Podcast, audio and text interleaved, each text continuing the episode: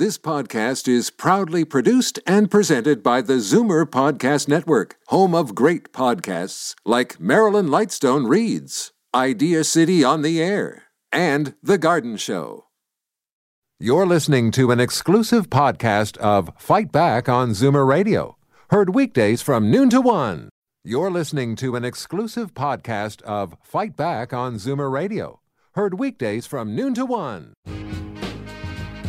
Now, Fight Back with Libby Znaimer on Zoomer Radio with guest host Dave Woodard.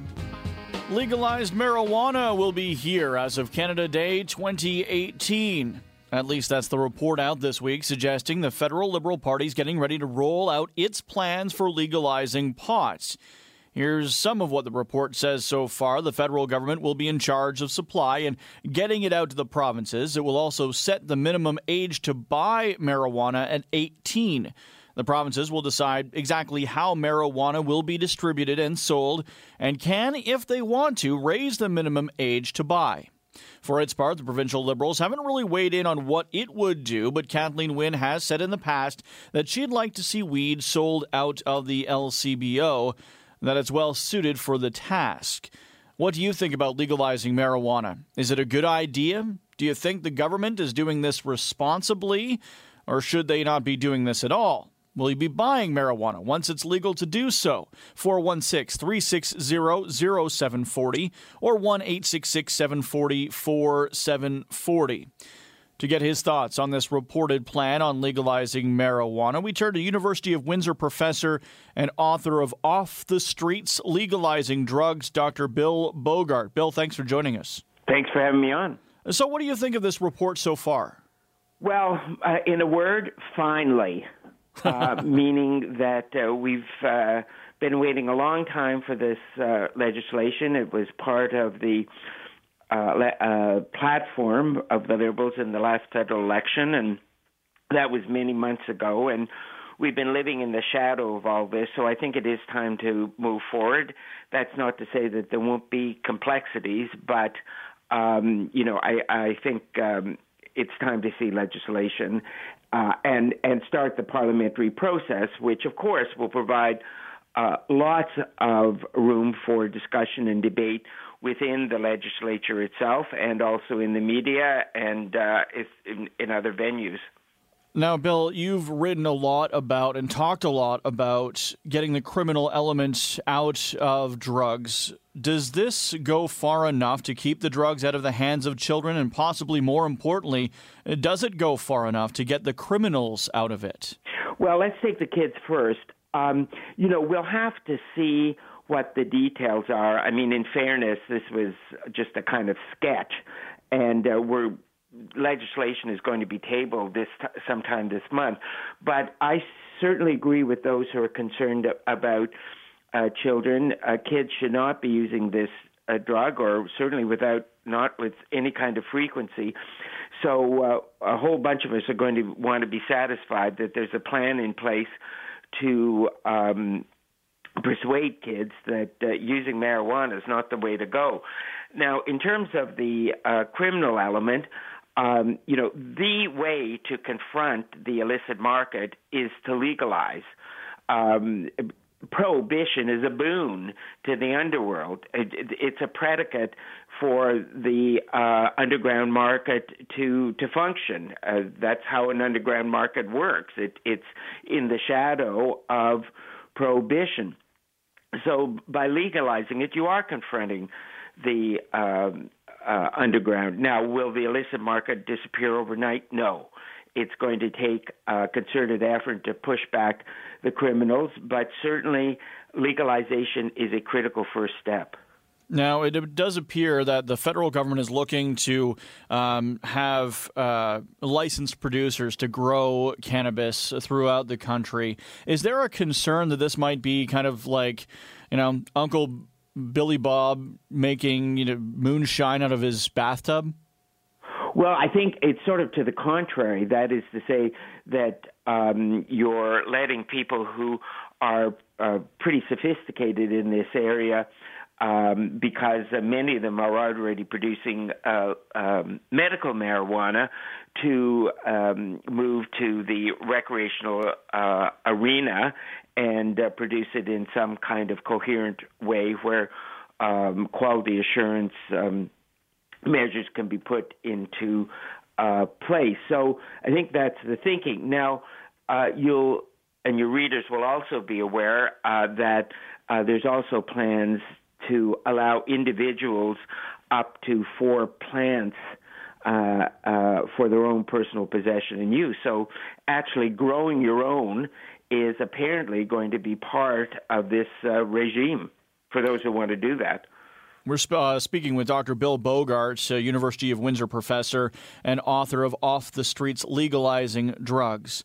Uh, now, Kathleen Wynne has said that she thinks that the LCBO is the perfect place to sell legal marijuana, but this report says the two should be separate. So, what will that mean for a lot of these shops that are already in place, and some of them, uh, as a matter of fact, being uh, rated on a, a, pretty regular basis?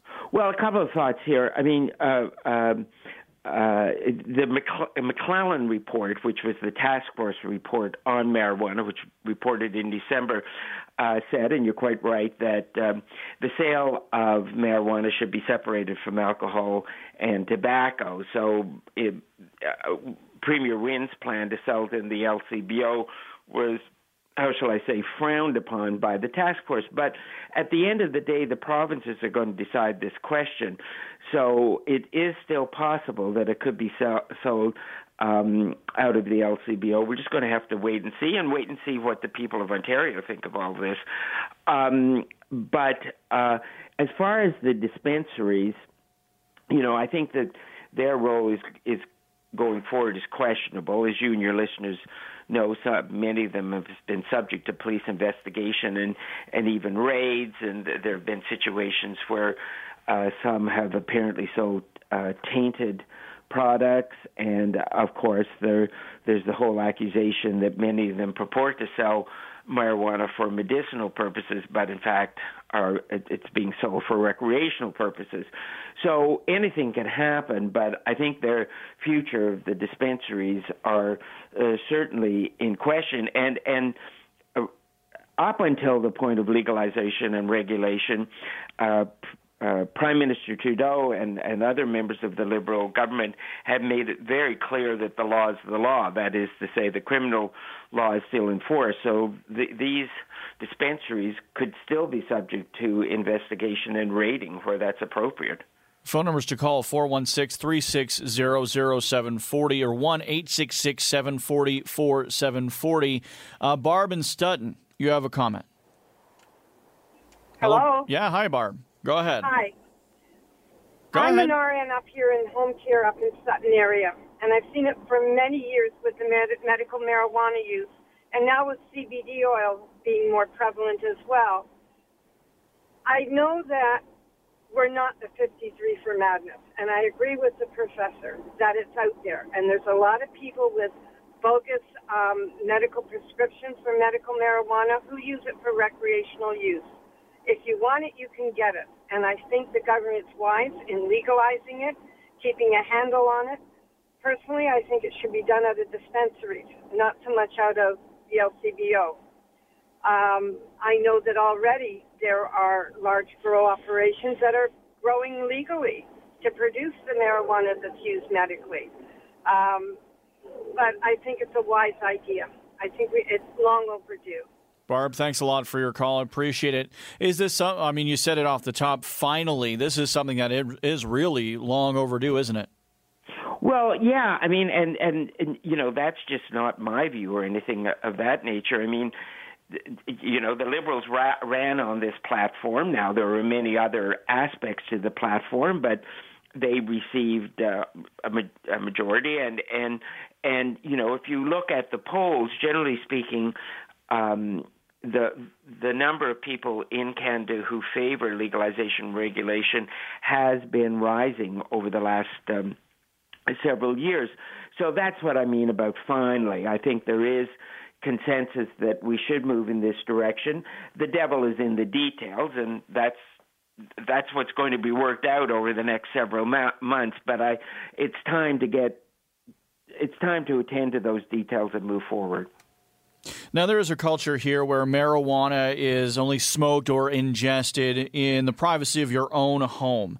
Uh, some of the reports suggest that uh, where uh, marijuana will be sold, it will be sold uh, in its own storefronts. Uh, it won't be um, advertised to children. Uh, is there any evidence that you can see that changes the marijuana culture?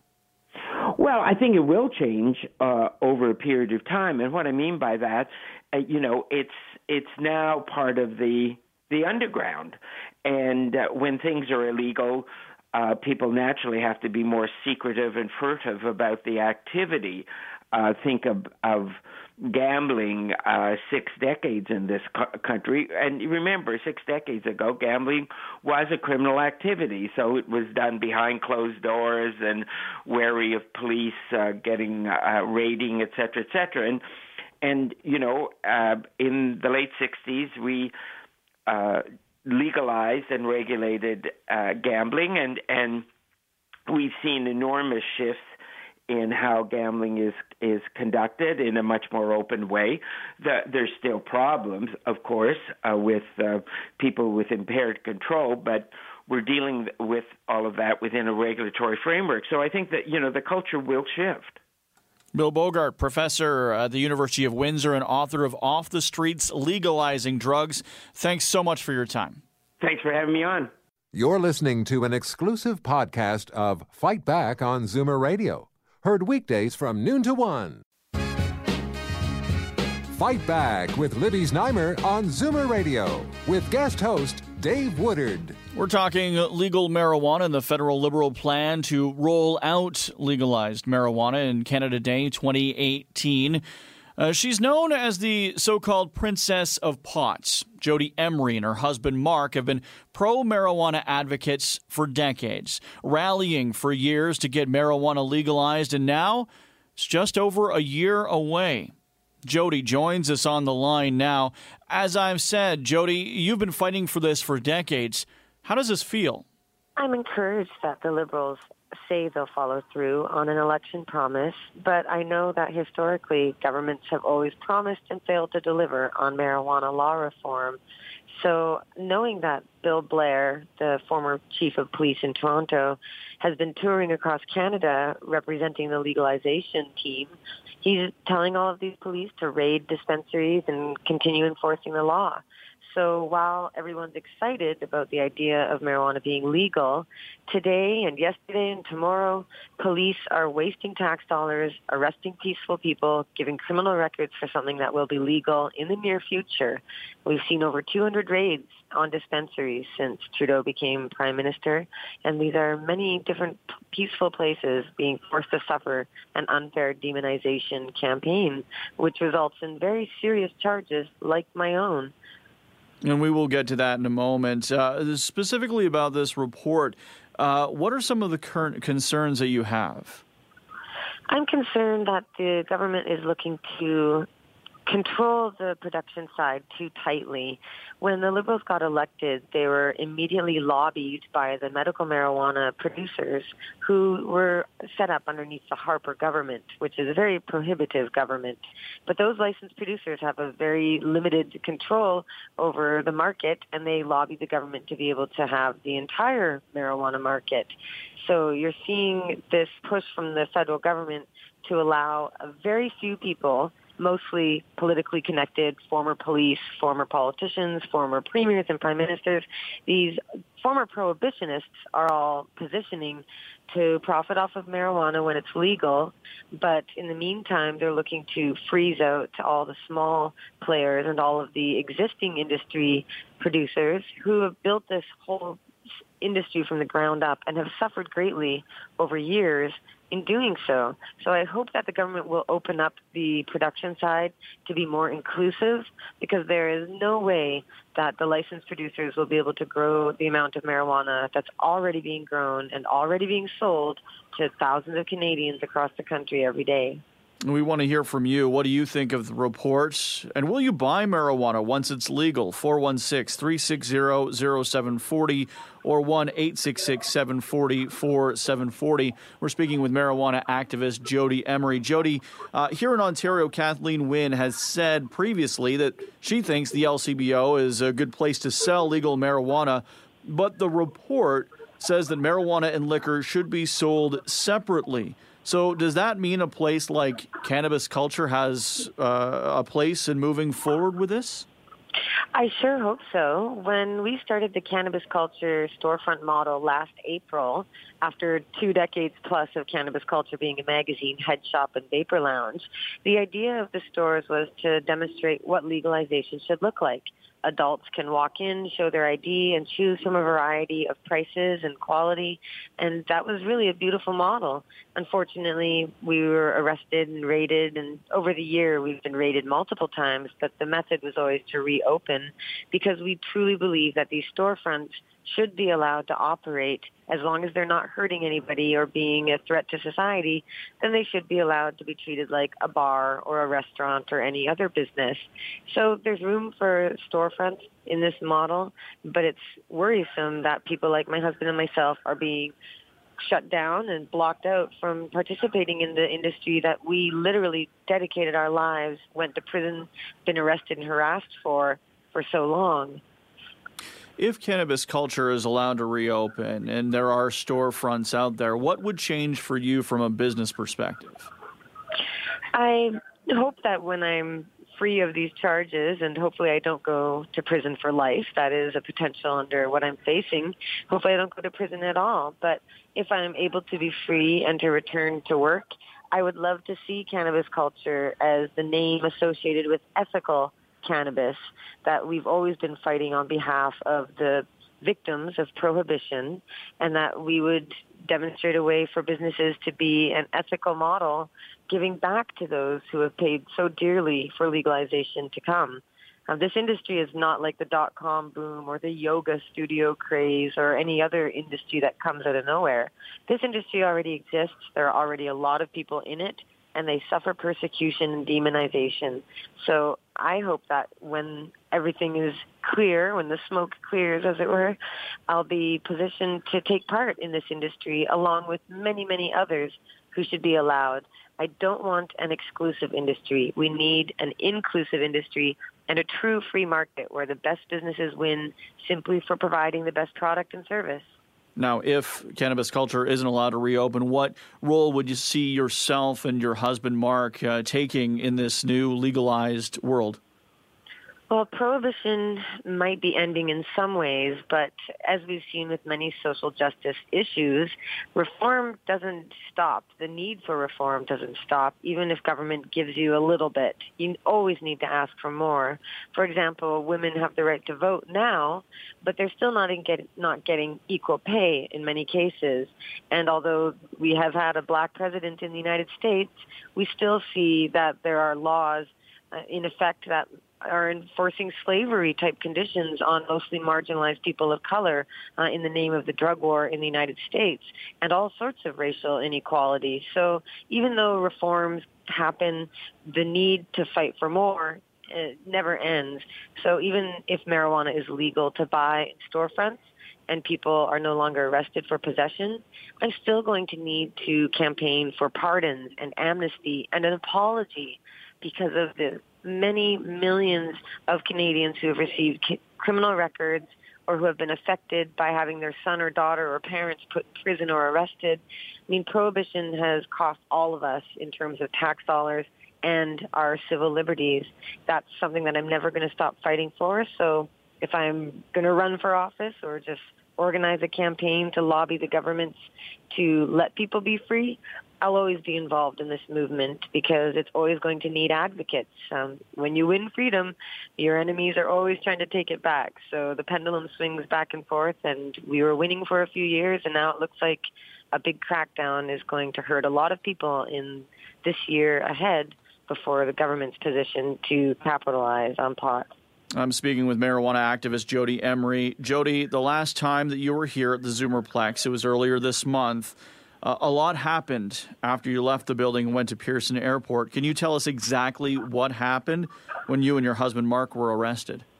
Well, part of my job has always been to engage in debates and discussions about marijuana. So it was an honor to be part of a panel discussion about legalization. We had a fantastic time with the live audience. I think the show is going to be really wonderful. I always love to have a debate, uh, especially after years of everyone agreeing with us about legalization. so I was eager to promote that event and I went and packed up my bags and then went to the airport and found myself arrested by the police as we exited an Uber vehicle, which is ironic given that Uber is also illegal in places, but they managed to get adopted by the government for some reason instead of raided. Um, but, you know, it was a pretty traumatic arrest um, when I look back on it. At the time, I was brave. I didn't get scared because I've been studying for years how people are affected by arrest. But as I look back on two nights in jail, being strip searched twice and kept in a room with the lights on that never turn off and the unsanitary conditions, uh, all sorts of aspects of what I went through are appalling and it's wrong for any peaceful person to be put through that sort of treatment, especially when they've not only not hurt people, but helped many people as we have. So that was quite an eye opener and at least I can say that I have gone through what so many people have suffered and what I've been protesting against for so long. And what charges do they lay against you and Mark? Uh, it looks like I'm facing possession for the purpose of trafficking, possession of the proceeds of crime, and conspiracy to commit an indictable offense. The conspiracy charges are pretty severe. I mean, when you look at it, you don't even need to commit a crime to be found guilty of conspiracy. It's simply to discuss breaking the law makes you guilty of the crime. So given that Mark and I were very high profile and open about everything that we did, um, it's clear that cannabis culture was running stores that sold recreational cannabis. But that's something we're not ashamed of. We believe that it was urgently needed to demonstrate to people what legalization should look like.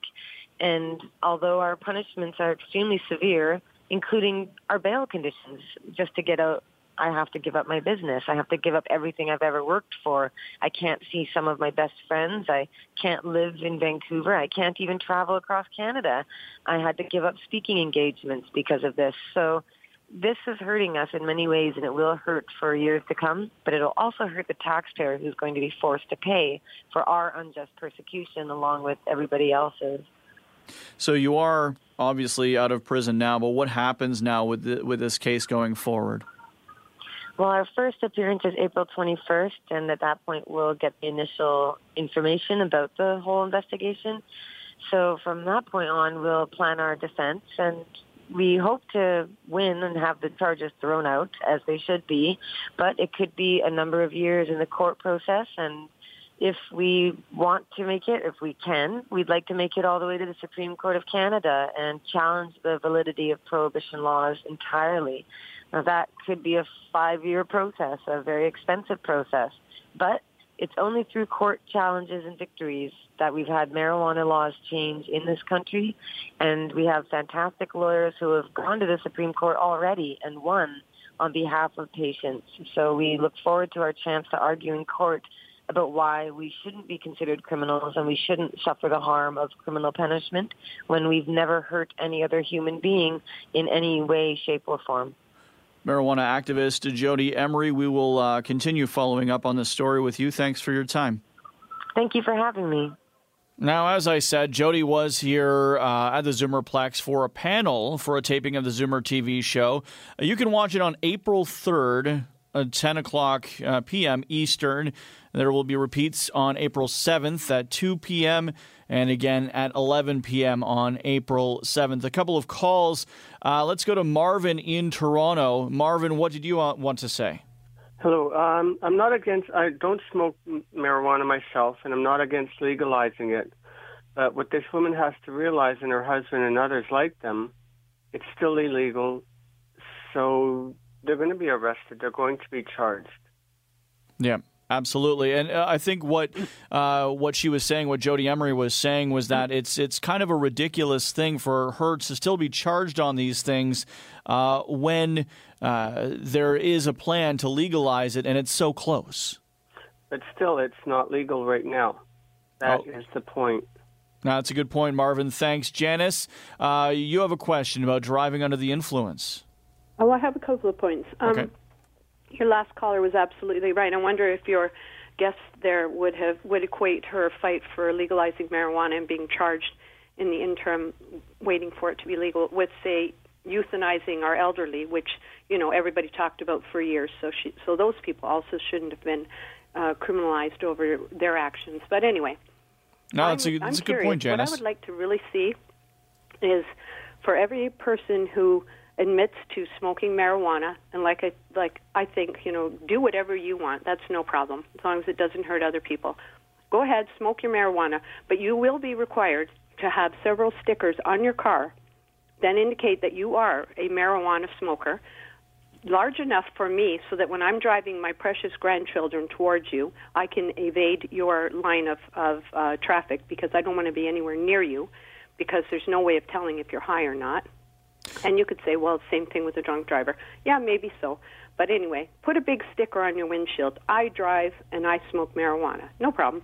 Janice, thanks for your call. It's an interesting point uh, because currently there are no um, plans in place. Well, there are plans in place by police to try to get this, but there, there's nothing that uh, is um, that you can bring to court and say, yeah, you've been smoking marijuana and driving at the same time. So, uh, you know, they're they're hoping to have something in place before this does become legal, but we'll have to wait and see.